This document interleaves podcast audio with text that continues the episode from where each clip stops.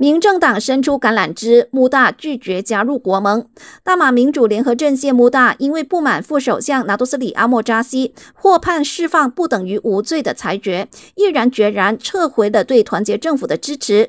这让民政党主席刘华才觉得穆大的原则和国盟理念非常相同。他计划向国盟最高理事会提成动议，以让穆大加入国盟。他相信，只要穆大愿意加入，必能加强国盟打击贪腐的。斗争。不过，面对刘华才的盛情邀约，穆大似乎不领情。穆大总秘书阿米尔强调，穆大不曾讨论过，也无意要加入国盟。反之，他们会致力巩固第三势力，以监督和制衡政府。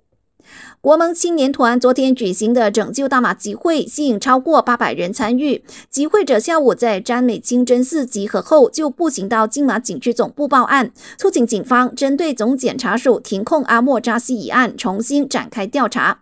集会召集人敦法伊莎扬言，如果政府和警方不肯采取任何行动，他们会举行另一轮的抗议活动。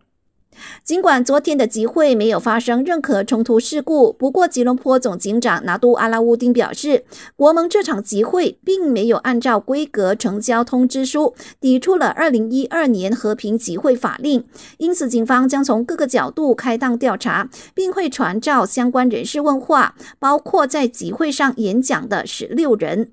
感谢收听，我是佩珊。